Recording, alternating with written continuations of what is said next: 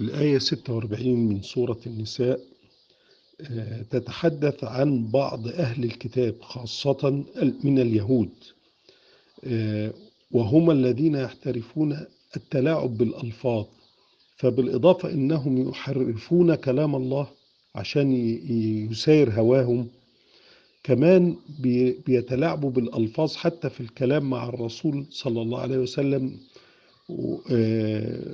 فيقول سمعنا وعصينا. انت بتقول إيه؟ قولوا سمعنا وأطعنا.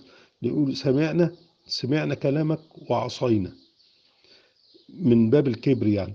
ويقولوا كمان اسمع غير مسمع. يعني اسمع لا سمعت يدعون على الرسول صلى الله عليه وسلم.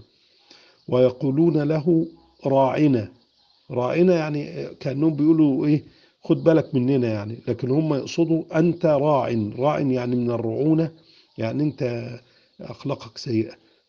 تلاعب بالألفاظ. زي برضو في الحديث النبوي لما كانوا يمر على الرسول عليه الصلاة والسلام ويقولون له السام عليكم. السام هنا بمعنى الموت يعني يدعون عليه بالموت والهلاك. بدلا من أن يقولون السلام عليكم. فالتلاعب بالألفاظ هنا ده سمة من سماتهم. فربنا سبحانه وتعالى بيعلمهم ويعلمنا من باب أولى طبعا المؤمنين به أن نتخير الطيب من الألفاظ. فهنا وضع بدائل الكلام اللي بيقولوه. ليا بألسنتهم يقولوا ولو أنهم قالوا سمعنا وأطعنا. ويقول اسمع وما يقولوش غير مسمع دي. ويقولون انظرنا بدل من أن يقولوا راعنا.